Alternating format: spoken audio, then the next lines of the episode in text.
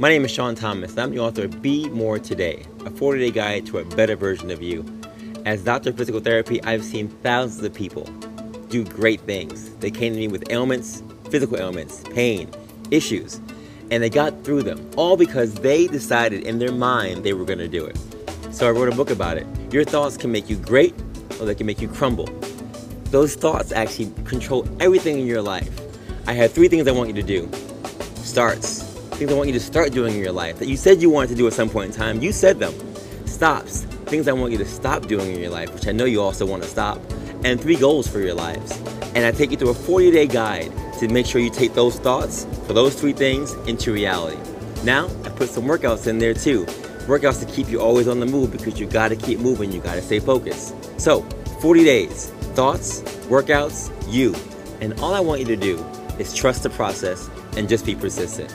Visit BeMoreTodayBook.com. That's right, BeMoreTodayBook.com. And I guarantee you, if you just trust the process and be persistent, you too can be the best version of you.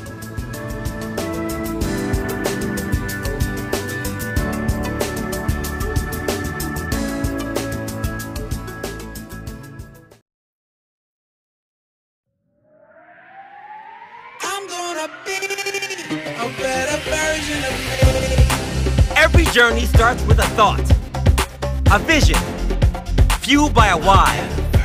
But what's your why? Why do you want to be more today than you were yesterday? You already know that you have to trust the process and just be persistent. You already know that next level results require next level effort, period. But why is today different than any other day? What's your why? How are you going to get to the next level? Most of you want to make it to the promised land of success, but aren't willing to make the sacrifices. Let me be clear. Nobody said it was to be easy. No handouts, no excuses. It's just you versus you. It's go time. Find your why for the 5 a.m. wake up call. Find your why for the extra mile you have to do after the workout. Find your why to face that fear. Take that test. Make that move. Come on, y'all. Your whole life has been a warm up for this moment right here. Today. Are you finally ready to play? You gotta decide to stay always on the move. Less talk, more action. Just be better. Just be more. Be more today.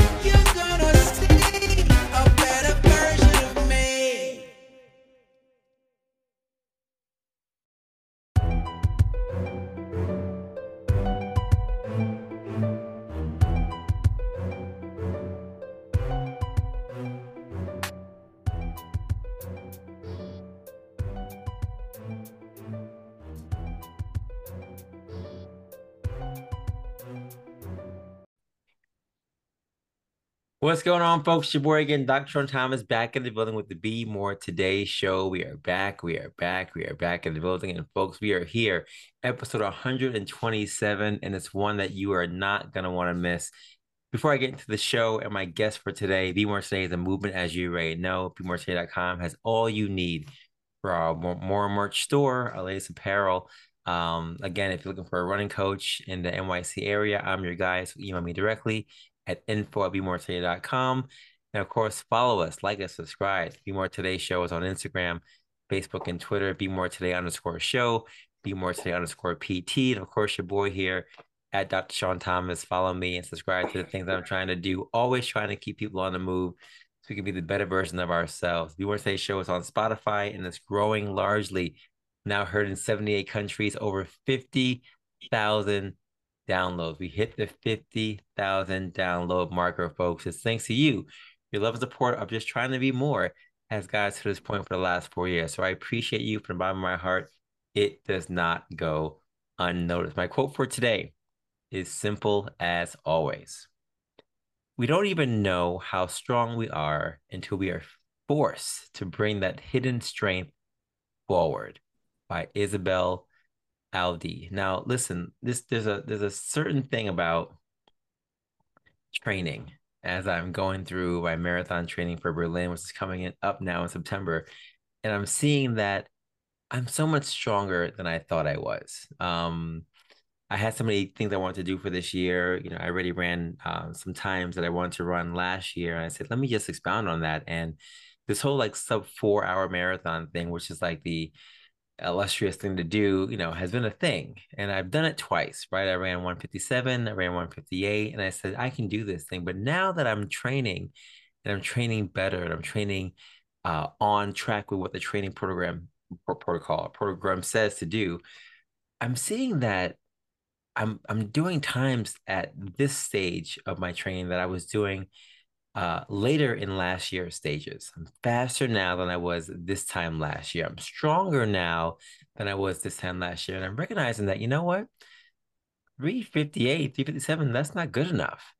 I want to get 345. I want to aim for, you know, sub 340. And I, and I know that there's such a mindset that goes with that. But again, the quote says, We don't even know how strong we are until we're forced to bring that hidden strength forward. I'm now forcing myself to get in this realm to say, you know let me go out there and just be better. Let me go out there and, and see what I can do. Again, I didn't do this stuff in college and high school. I jumped, I ran, but I didn't do long distance running. So the fact that this is even happening is one thing. But now that I'm seeing that I can do this thing, I'm recognizing that the human brain is such an amazing thing that if you can just get it to do and think a certain way, the body will follow. And I said, who can I bring on the show? We talk to us more about how the brain works and how we can get our bodies to function the way that they can for their potential. And I thought to myself, let me look back into my Rolodex of amazing people that I went to school with at Brown University. I just celebrated my 20 year reunion. I didn't go to Brown uh, reunion this year. So shout out to all those who graduated 2023 and the class of 03, of course, that was my class. But I have so many people that I met during my tenure there that the guest on the show today is the embodiment of all the things we talked about. And her name is Allison Brager. Now, Allison Brager is a former teammate of mine. Bruno, you know, at Brown University, but now uh-huh. she is the chief science officer of the John F. Kennedy Special Warfare Center and School. She's the recipient of the two National Research Service Awards from National Institutes of Health and National Academies of Science Fellowship to study physiological resiliency in extreme environments. Dr. Brager's work spans from clinical drug trials to applied field studies with elite athletes, combat divers, and special forces in some of the most crazy places on Earth, to include Antarctica, nonetheless. In 2020, Dr. Brager underwent astronaut assessment and selection at NASA. She sits on the advisory boards for the NCAA, for NATO, for Special Operations Command, the Office of the Army Surgeon General, and the federal government. She is a recipient of two Presidential Meritorious Service Medals and a Joint Commendation Medal for her clinical and research expertise during the COVID 19 pandemic and the war on terrorism. Dr. Brager has over 40 peer reviewed publications in flagship journals to include Science, eLife, Journal of Neuroscience, and Neuropsychopharmacology, and is an author, just like me, an author of Meathead Unraveling the Athletic Brain. She holds a Bachelor of Science in Psychology, just like me, from Brown University. Bruno, you know, and a PhD you know. in psychology from Kent State University. Ladies and gentlemen, boys and girls, pets included, please welcome to the stage my guest on today's show, my fellow Brunonian, my fellow alumni, and a great long lost friend of mine, Dr. Allison Brager. Dr. Brager, what is going on? What's going on, Dr. Thomas Bruno? Bruno, you know, it is so good to see your face and to be here with you. Um, it's been a long time. It has been a long time, and I love how we both busted out our uh, our, our shirts just for the occasion. That's right. That's right. That's right. The brown love is a real thing and we are ever true to brown if you don't know now you know and uh listen i've been following you on instagram and i'm just blown away. Um i have so many questions for you. I just want to say congratulations on all your accomplishments. Um you know it's it's really great to see people thrive in their environments and you never know where people's lives are going to end up. Um we both studied psychology at school.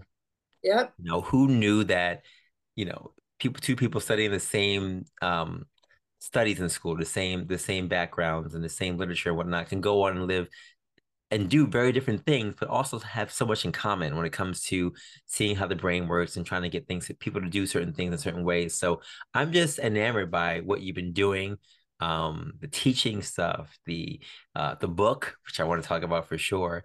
And I just want to say congrats on an amazing career. You've won so many awards. You've been uh, recognized by so many people for your brilliance.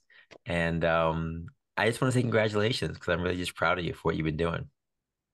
Well, thank you so much. But I always feel like I'm just trying to keep up with all of you. So I just, you know, see all my friends and teammates from Brown and the amazing, incredible accomplishments you have had and, you know, our teammates have had and uh, in all sectors of the world, right? Public health, law, uh, medicine. It's just, you, you guys keep me on my toes every day. When I wake up in the morning, I'm still competing with you, but in, a, in a friendly way, of course. Of course, of course, of course.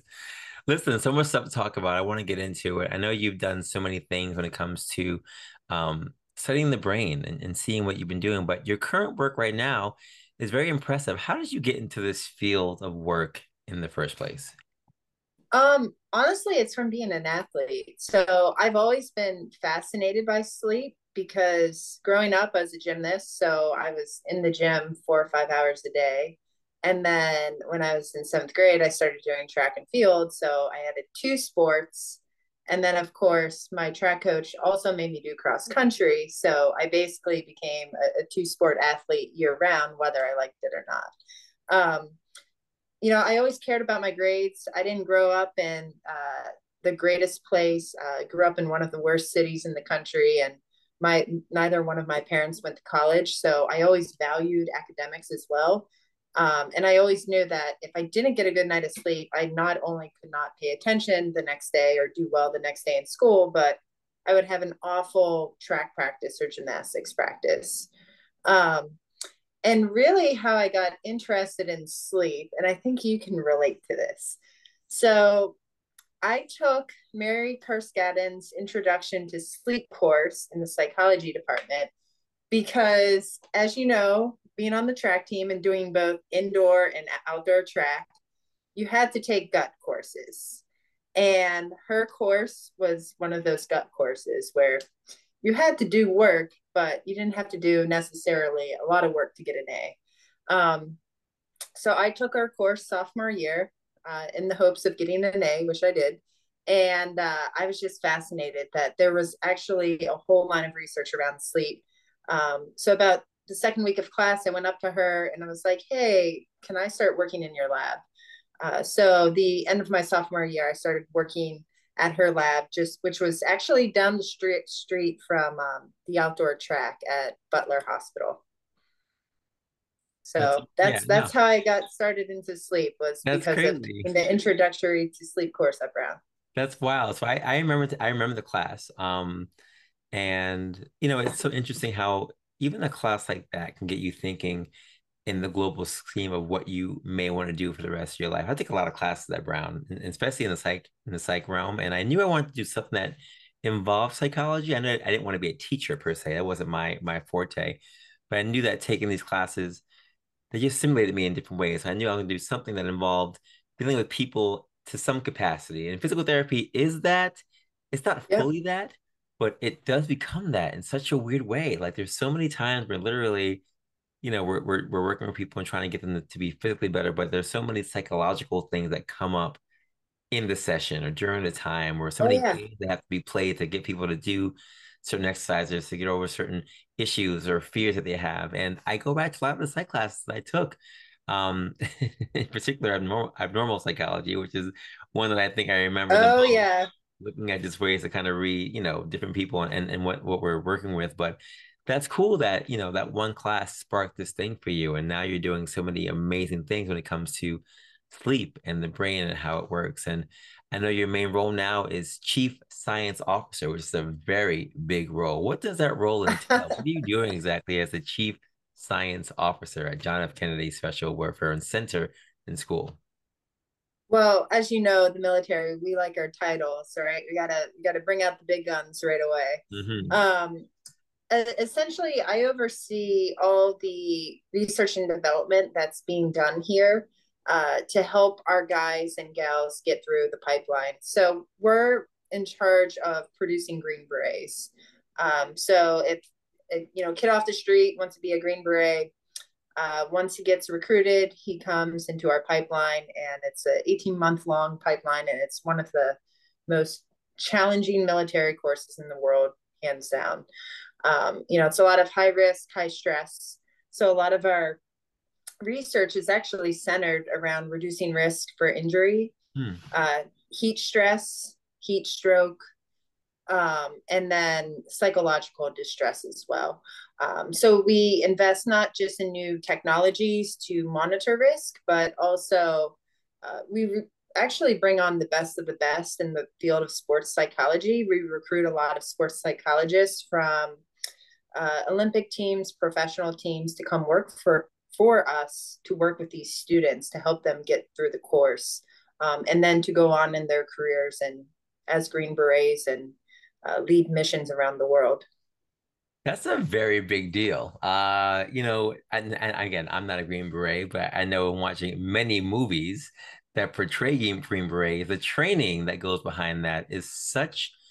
It just seems like, and you could probably tell me how, how it really is. It seems like it's such a an overwhelming, tedious experience, but to prepare you for what you're going to see when you get out there in the real world.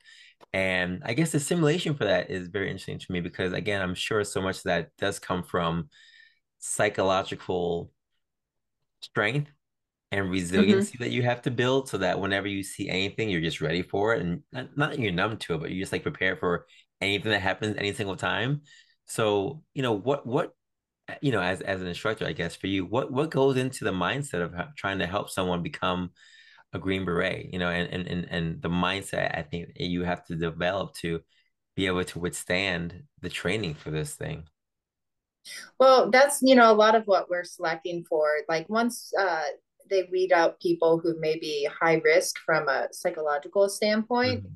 these tests are designed while they are like very physical in the beginning as the course goes on they are designed to be like test your cognitive capacity to mm. the extreme because you know part of the requirement too is learning a completely new language and a lot of times the languages they're asked to learn are not um, like the traditional romance languages right um, so there's that unique element too doing this under sleep deprivation and knowing um, there's this song called the ballad of the green beret Mm. And in the song, it's actually sung by Dolly Parton. So if you okay. go on uh, Apple Music, she has a rendition of it. I forget who originally sang it. Gotcha. But in the the Ballad of the Green Beret, they talk about a hundred men will test today, and only three will actually pass.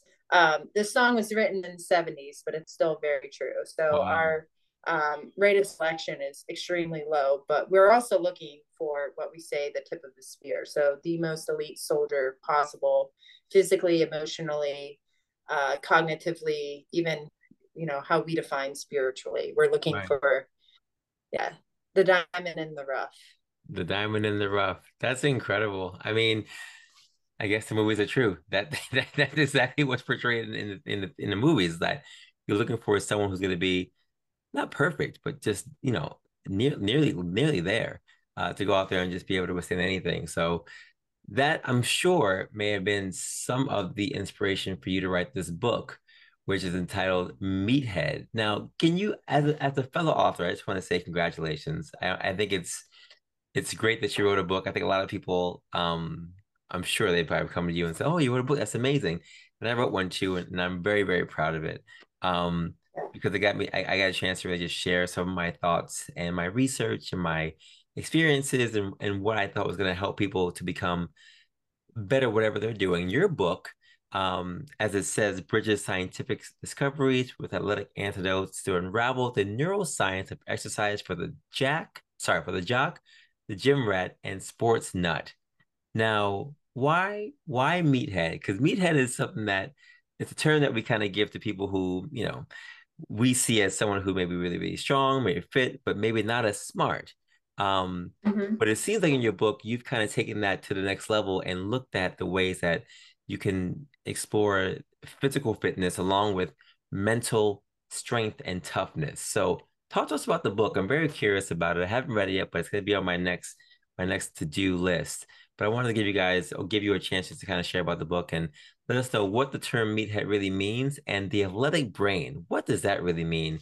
As we talk about your book in general. Sure. So I love that you recognize that the irony of the term meathead. Um, so believe it or not, my my muse and inspiration for writing this book, uh, which was about ten years ago, was because of my experiences at Brown. Mm. Um, I think you remember this. Um, I don't know if this term was around when you were there, but when I was there, there's this term called NARPs. So like people who didn't do sports ref- like proudly referred to themselves as non-athletic regular people. Yes. And um it's one of those things that like literally my entire time throughout Brown, people in my classes who didn't play sports and even like former roommates of mine just they used to say I was just a jock and a meathead and just dismissed my you know they knew I worked hard but they dismissed my intelligence which was whatever fine it didn't you know impact my ego or confidence or whatever mm-hmm. but then after college I started you know, as the years go on, I started seeing all my friends from the track team or people in sports were going on to be lawyers and doctors and physical therapists and going on and getting like the highest degree possible in their field of study. And the, you know, not to like knock the NARPs, but the NARPs weren't doing that mm. or just weren't doing anything. Yeah. So um, at the time I was teaching, uh, so I was doing my postdoc fellowship at Morehouse School of Medicine and Morehouse College, where I used to teach a neuroscience class. And it kind of just came to me one day as I was preparing my semester material for this introduction to neuroscience course I taught. It's like, you know what? There's literally very limited research, let alone a popular science book on the neuroscience of athleticism. And what what are the positive benefits of exercise for brain health from growth of actual brain areas to the speed at which neurons uh, communicate with each other to how that then translates to performing highly complex skills where you don't even have to turn on like the frontal executive part of your brain in order to execute that skill mm. um, so i basically you know spent taking a deep dive into the very limited amount of research that was around at the time. And uh, there certainly is a lot more now. So if I do do a second edition, since it's about 12 years since I finished the book, um, I definitely would I probably have more of a challenge, right? Or I could refute some of the uh, the the theses I, I made throughout the book. Uh, but the general idea is just showing just what an amazing plastic and dynamically changing organ the brain is and how much the brain because of the neurochemicals it releases how much it craves exercise and how exercise can really be a super beneficial tool not just for people who struggle with mental health or perhaps like my family has a family history of drug, drug addiction but also just can can help people connect too like from an emotional standpoint. If you you know you're with another person and you're having a heated conversation or you're going you know you're going to have an unpleasant conversation just getting up and taking a walk and having that conversation while walking will make that person more receptive and more empathetic to what is actually being said all because of movement and where in the brain that movement is encoded hmm. so it's just it's just an amazing concept yeah no you know it's funny i um Remember thing. I remember the term NARP. Uh, I didn't remember what it actually stood for until you gave me the word just now, but I remember it being used for people who were not into the sports world. And, you know, being in Beckett Brown, there were so many people that um, we spent so much time with because we were on a track team, and that by itself was two hours a day, right? And then you have dinner with the same. Oh, people. at least two hours. yeah, day. we're talking three yeah. now, three four hours a day with dinner involved, and travel time and weekends, whatever else. So training it, room time that was at least an hour. All that, yeah. So a, a lot of a lot of um, bonding and, and building uh, friendships between people all the time. And you know, for me, it was it was that mixed with I was also dancing at the time, which was another realm of people that were also doing movement. Um, so I was constantly around people who were active, who were moving. And I don't really remember many times when I was around people who were not moving or, or not doing certain things at all. Because all both of my circles were either track and field related or dance related. And if I wasn't doing that, then I was clearly doing work. Um, yeah. But I remember when I was doing this work at school, I did feel this like um, it, it was always easier for me to study because I was so active doing certain things that when I did sit down, you know, I was more focused.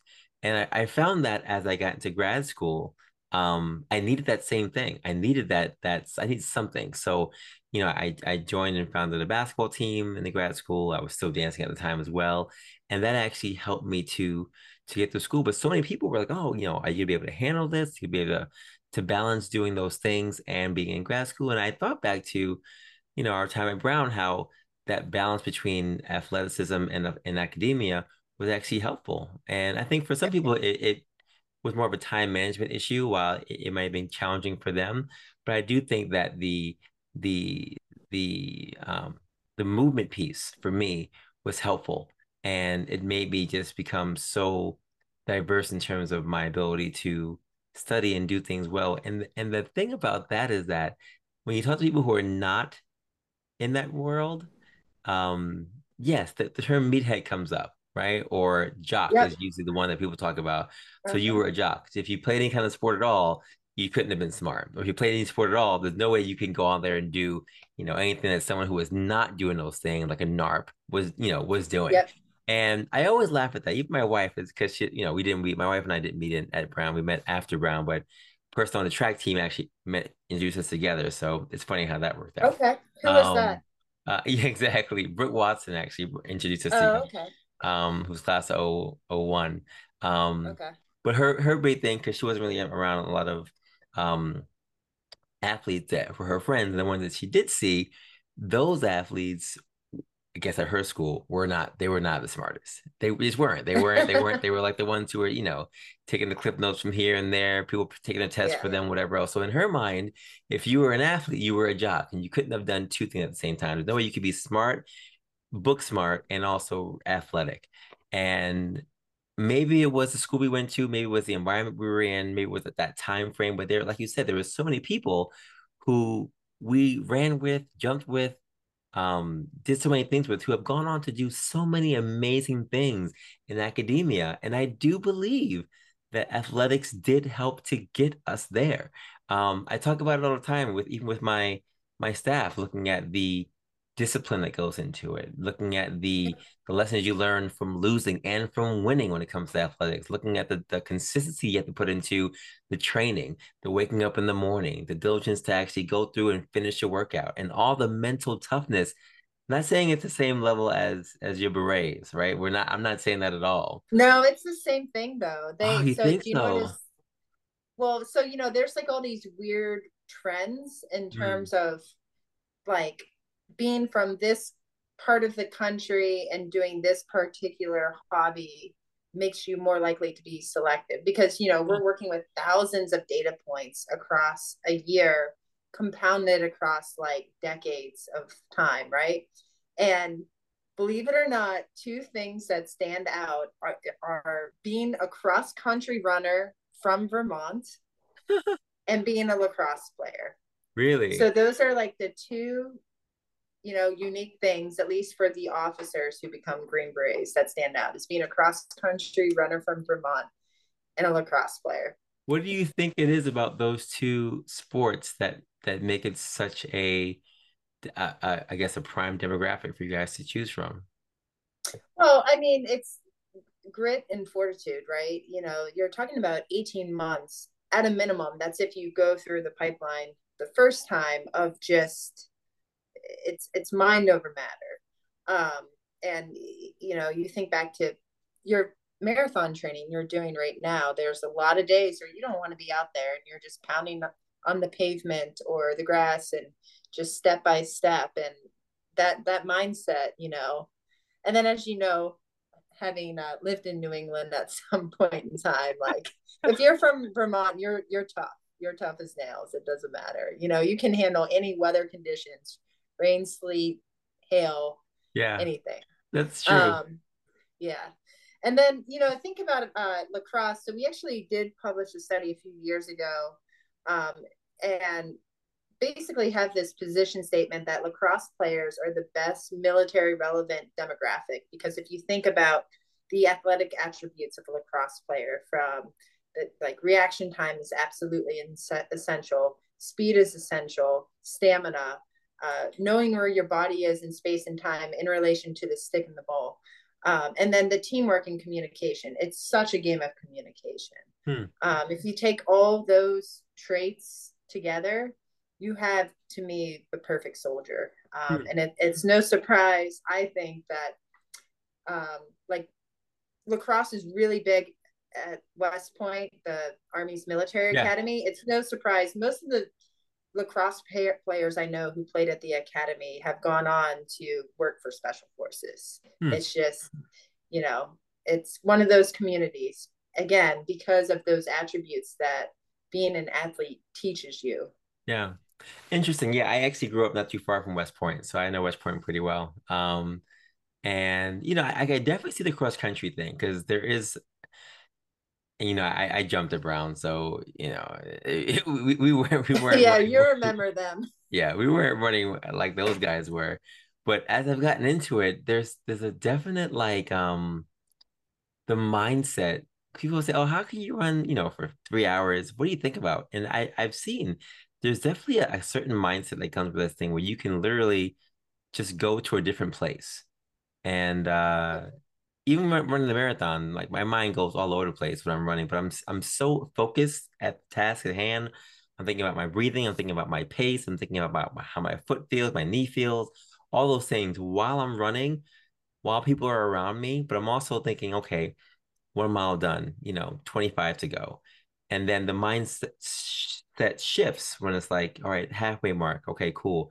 11 miles to go, 13 behind me. And I and I I recognize that I've been running these things. There's such a mind shift that happens across country. I can see how that can be such a resilient thing that you can apply to life. And I've done that. I've done that, I think, in so many ways. Um, I would have thought that you would have said soccer players. Um, but mm-hmm. I again I, I guess I can see if you add the eye hand coordination with the movement, that would be the ideal situation because soccer just there's no hand involvement. Um, but that's that's a very interesting statistic. Yep, absolutely. Yeah. Well, I know I get all my grit and resiliency from Anne. I always, you know, that's why I dedicated my book to her because, you know, when I try to describe Anne Rothenberg for the audience to people, it's just they can't picture it because she's just so tiny. But like, as you know, that woman has made grown men cry. I've seen her make many of your teammates cry. Yeah. Yeah, for those who don't remember, Anne Rothenberg um, was our our captain at Brown University for a, long tenure. Her and her husband, um, Bob Rothenberg, had done so many things for the Brown track and field community and continue to do things in Rhode Island for many of the high schools and colleges. They do meets on the weekends. They work with the Ron McDonald Fund. They do so many things. I'm trying to have Anne on the show at some point in time. Just haven't had our, our schedules together yet.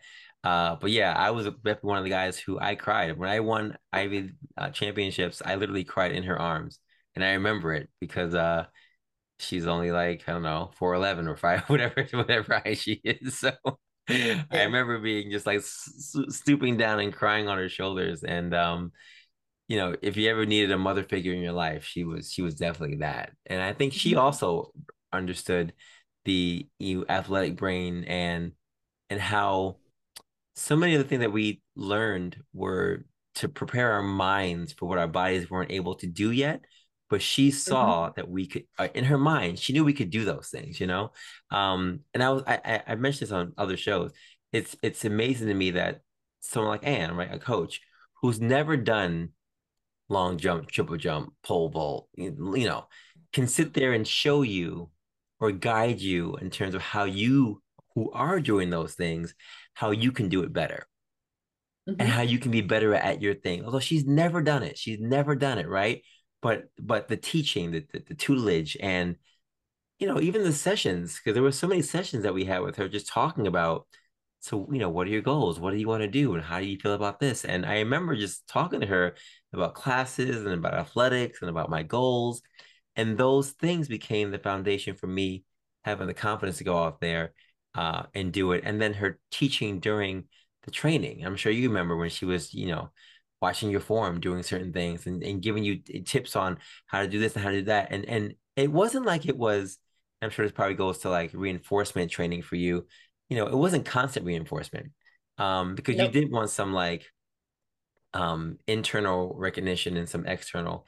Um, so you can do stuff on your own, you know. But she she said the right things at the right time, and then yeah. let you mess up at the same time, so you can figure it out on your own. And then it all just came together. And she was a genius with that because there were so many things where I was like, I can't do this. And then before you know it, you're doing that. You know, you're jumping farther than you thought, or you're jumping higher than you imagined. And it's there's so many things again that go right back to the brain and how the brain works that you can you can think about doing something and then even though you can't physically do it today it may happen tomorrow and then when it does happen it's like oh that was easy. Now what's next? Yeah. So yeah it, it's an incredible thing. Yeah it's, no and i think that's exact i mean you you said that so eloquently about her.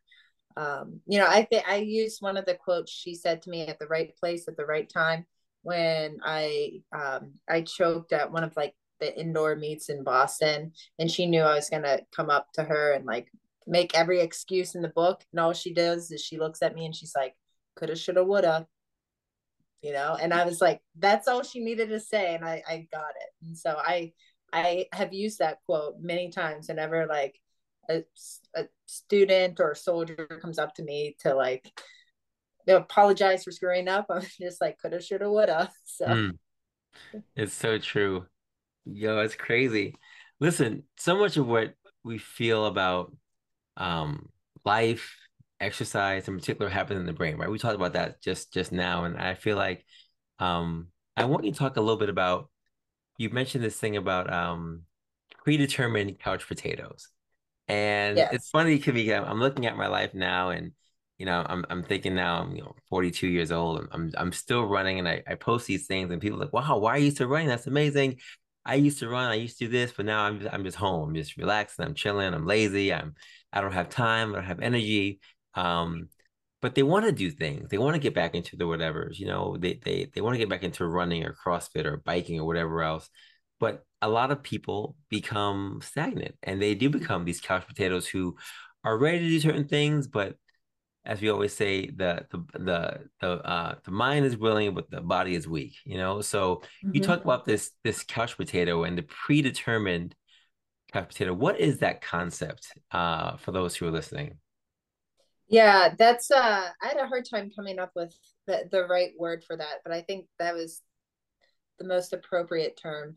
Um, so I, you know, I'm talking about people who as you know, a lot of your willingness to do sports as a kid, as a young kid, is all about access, right? I I was very fortunate in that I do come from a family of professional athletes. Both my uncles were professional boxers.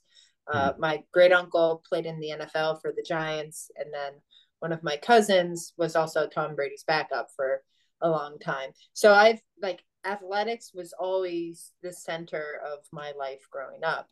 Um, but, you know, kids I went to high school with um, who are now parents and, you know, didn't have good, healthy habits back then and don't have good, healthy habits now, um, those habits stick with your kids.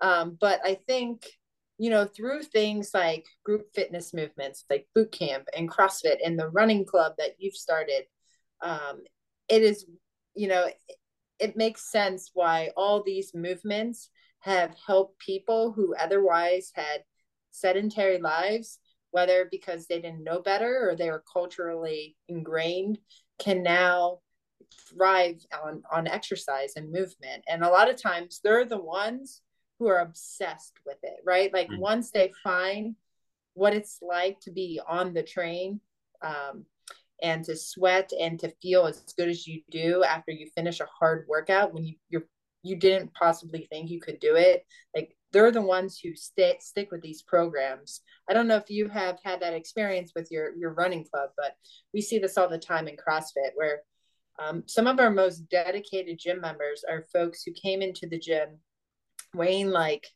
beyond 250, close to 300 pounds, and are now through a combination of performance nutrition and training are sitting around 200 pounds and feel so incredibly good about themselves in their life. Yeah, no, I have. It's funny. I have um I have a teammate who joined our group who's going through a number of issues in terms of family, a divorce, kids, all this kind of stuff. And wanted to be a part of this group so bad and didn't take it seriously at first. But once he actually saw himself improving, um, didn't didn't ever want to stop. Last on to me, we were doing runs together for a number of weeks. Um, and I get called literally from him probably once a week, being like, I want to just thank you for letting me be a part of this thing. It's changed my life, it's changed my family, it changed my everything. My mood is different, my anxiety is down, all these different things. And it, it's it's amazing because and I, I guess I I we I can probably say we take it for granted because we've been doing this thing for such a mm-hmm. long time, right? You you can yep. remember the first time you did anything athletic, as do I, and that's been like eons ago. So you know you're so ingrained yep. in this now become a part of you and what you do.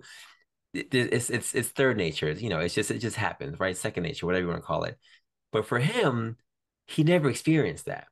And if he did, mm-hmm. it was such a long time ago. Between now and then, it was like 20 years since he was doing stuff back in high school. So, you know, mm-hmm. being able to reinvent himself at almost 50 years old um, was remarkable for him. And he literally, every time I see him, he's like, I just want to thank you because I feel like I was a 15 year old again. And it's true. I think athletics brings you back to a place mm-hmm. where you are in that same mindset as you were when you were if you started off yeah. when you were a kid that you were as a kid it's, it's the same concept um so i i appreciate it and i know i take it for granted but um i think one of the things that makes me continue to press on in the mornings even today when i woke up and didn't want to run is that i don't want to take it for granted ever i want to make sure that i'm, I'm taking every yeah. single ounce of my life that i can move especially because i work with people who can't move and want to move um, I'm like, if there's yeah. nothing majorly wrong with me, you know, I'm gonna go out there and do something. I'll go out there and yeah. do something. So no, absolutely. I mean, if I could be like queen of the world for a day, you know, I I do worry about public education now and cutting out PE classes or just not having structure to PE classes. And I can confidently say that because um, when I was with the Army Recruiting Command and um, competing professionally for the Army in CrossFit, we would actually go into high schools before our competitions and would like be the honorary gym teacher for the day. Um, and it was shocking how many large high schools in urban areas across the country have cut their PE programs, or you go in there and it's just disorganized chaos. There's no, you know, block session of, oh, we're going to do volleyball this block and badminton this block or um, like track this block. It's just you can do what you want as long as you are here in this gym for an hour. You could yeah. be in the corner on your phone, and it's like I, I would 100% revamp. Uh, you know, if I was president of the U.S. someday, like the the physical education system, it's you know, and I think that's where a lot of these issues with teenage you know resiliency like te- the incidence of teenage bullying to resiliency um, mental health issues i think a lot of this ties back to not having the ability or encouraged to have the ability to move. I agree completely agree with you. I um i've seen that firsthand as well. It's it's insane especially in in most of our urban areas a little more prevalent than others but it's insane. And you know, I don't I don't know why those things get cut first. I mean, I know why they get, get cut first because they're not appreciated, but it's it's a shame that they get cut first. And you know, one of the things that I I've I've tried to do is just to give more um access. You mentioned access earlier, more access for people mm-hmm. just to stay physically fit and to and to stay in, in an environment where they can do more things. I mean, I, I do a, a number of free workouts in the community one twice a week. I do a number of free runs and trainings and whatever else. And people always say, "Why are you doing all this stuff?" Um, I'm doing it because I, I know that there's a need, you know, and I know yep. that people can benefit from all the things that you and I benefited from. Uh, yeah, anything. I can share that we learned at, at, Brown or even after that when it comes to running or fitness, whatever else, I want to share that with people because it should be free and it should have be given and shared with as many people as possible. And yeah, it's it's a shame that you know the people who are running these programs don't have the resources to do structure like we you, you and I grew up doing from playing mm-hmm. volleyball mm-hmm. to basketball to badminton, air hockey, whatever else, you know, things that just got you excited about moving and and just got you prepared for other things that you could experience later in life when it comes to challenges. So I'm hoping they, it gets better. I'm hoping we find a way to to continue to um, give back the same way people gave back to us. Um, but it is challenging. It's definitely challenging. Yeah. And um, you know, I, I I looking at the the things that you've been talking about and, and studying, I think there are a number of things that athletes, you and I and others, um, can apply to their lives. You know, for for me at this time in my life, I'm looking at a lot of things that that will help me hopefully be better in my performances. Right, I'm, I'm training for Berlin mm-hmm. this year, as I already mentioned to you, and I'm always trying to find better ways to uh, recover better. I know sleep is one thing that I have to work on, and I've I've done a better yep. job at that. I wrote about it in my book. Uh, I was very honest. I know I, I need to get between seven hours of sleep, and I I'm pretty much like at seven hours. Like if I go more than seven hours, I feel too tired. And if I go less than seven hours, I'm definitely sleepy. Um, so I've been at seven hours. I mean, I've been I've been I have to honestly like be uh very very serious about it. Like i have to schedule it in my yeah. phone. Time to go to bed. Otherwise i will stay up and do whatever. Um but i'm curious you know dr Brager there's so many things that we can do as athletes and as narps um when it comes to being practical with um our performance. What are some tips you want to share if you can if at all um on ways that athletes can enhance their athletic performance and or their recovery? Say with someone like me training for the marathon or anyone else who's going out there and just you know just trying to stay fit for their regular um you know nine to five? Well i think you hit it you know the the nail on the head is it's all about deliberate routine. So it's not just about quantity of sleep and you know your set point's probably seven hours. Mine is about seven and a half hours. It's mostly about quality. Um, because you can have seven hours of sleep, but if it's seven hours of poor sleep where you're not getting the release of these hormones important for recovery, then you're at a loss. Um, and we know this from looking at blood panels of folks who have undiagnosed sleep disorders. And then when they finally get treatment for, say, sleep apnea, their blood panels of their um, hormone statuses greatly improve. Mm. Um, same with athletes, too. A lot of athletes um, a, a big predictor is drops in testosterone. Uh, that's like the number one predictor in both male and female athletes. Um, but it comes to routine. Um, honestly, your sleep routine should start about 90 minutes before bed. And it involves just putting away work, putting away anything in your life that is stressful, um, you know, just being present with, yourself, your family, um, not doing anything that is stressful or related to work or even things like being on your phone not because of the light but because of the social interaction and the both positive and negative em- emotions that are conveyed from you know scrolling on instagram.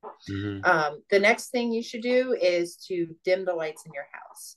And that's intentional because there's this process that happens every night called dim light melatonin onset um, this is actually what we used to study in, in Mary's lab down the street from the stadium at Brown is because she's the person who actually discovered this um, mm. about 30, 40 years ago. So it, it's basically as soon as the human body is in the presence of dim light, uh, we start producing and secreting melatonin. And melatonin is the hormone that helps us fall asleep and stay asleep. Um, and so it's in our best interest to help this process move along quickly and also augment the process by just being in dim light. That's all it takes. Um, and then the last thing is is sleeping in a very dark and cool and either quiet room or perhaps have like a fan or some type of white noise. Um, those three things of being dark as possible, cool as possible, um, either by lowering the temperature on the thermostat or you can buy like cooling pads now make all the difference in the world. And it's really that simple. Like this sleep routine this is something we started implementing in 2008 with the olympic athletes in beijing. Um, and all the olympic teams follow this protocol today.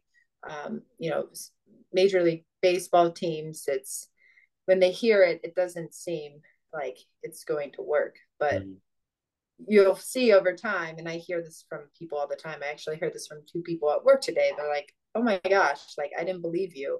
And it's like of course you didn't because it seems so simple. But now they they have to do that routine and if they don't do that routine they, they don't get a good night of sleep. Yeah.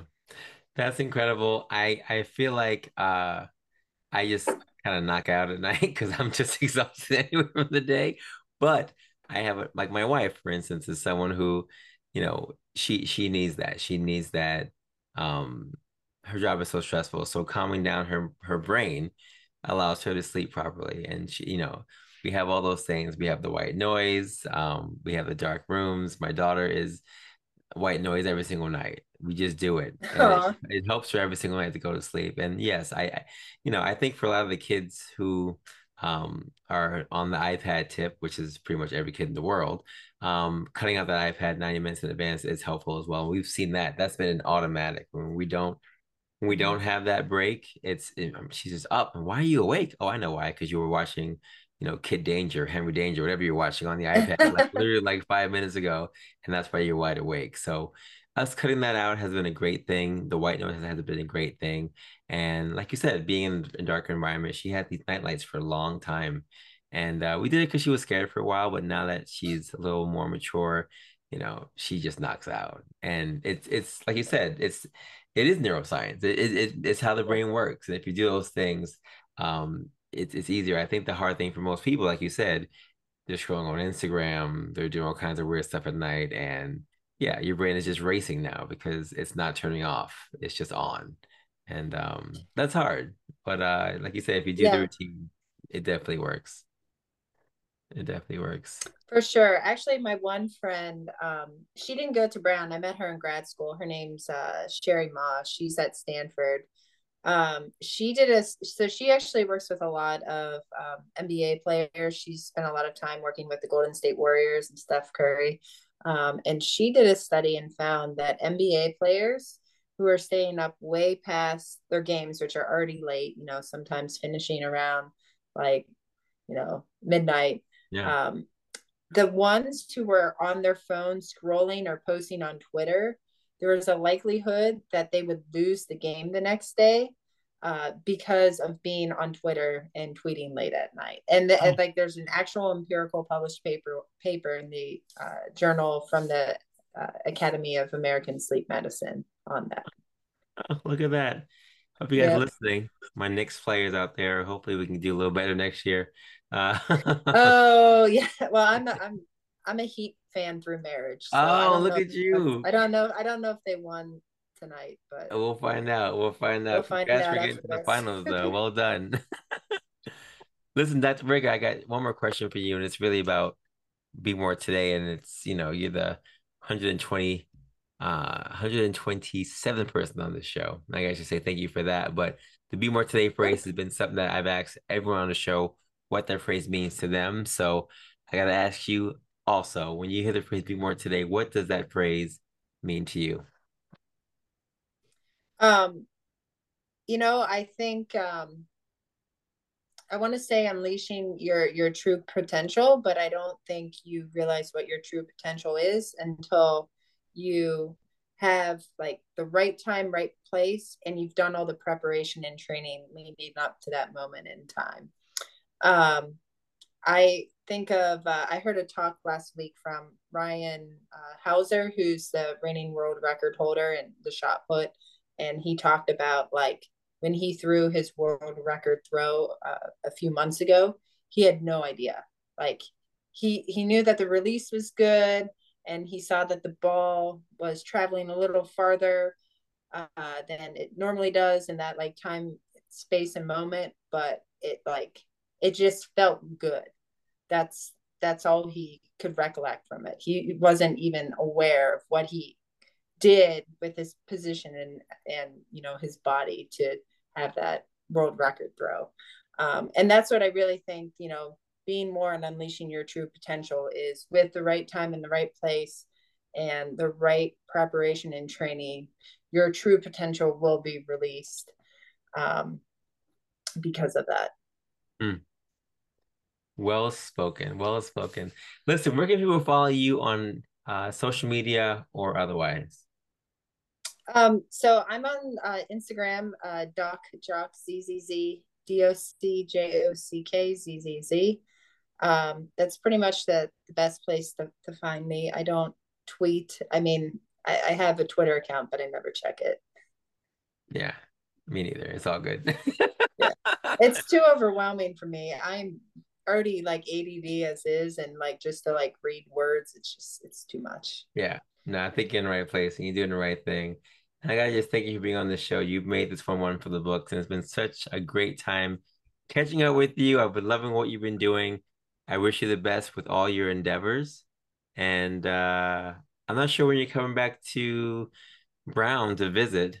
I mean, I should have gone for my 20th. I, I I regret it, but there was other things happening. But I will go back again at some point in time, and uh, maybe we'll link up back on back on campus. Yeah, no, you will. Actually, I was headed to my 15th reunion last year, and um, there's these horrible tornadoes in Raleigh so we were grounded, and then like basically I was told because this is Friday morning, and I wanted to get there in time for campus dance. So they were like, "Well, we can't get you out until Saturday night now," and I was like, "Okay, I know I paid money to like stay in the dorms and paid for like the reunion package, but I was like."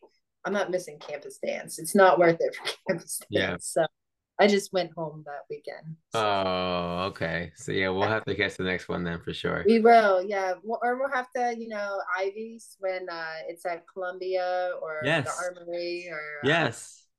That's a good. I know idea. it's just at Penn, so yeah.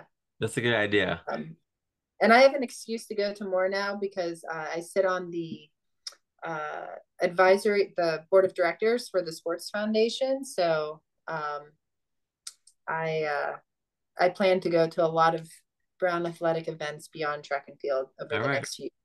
All right. Well, listen. Whenever you go to one that's in the NYC area, uh, or even close to it, you let me know, and I'll I'll join you there. Sure. Absolutely. Yes. Awesome. awesome.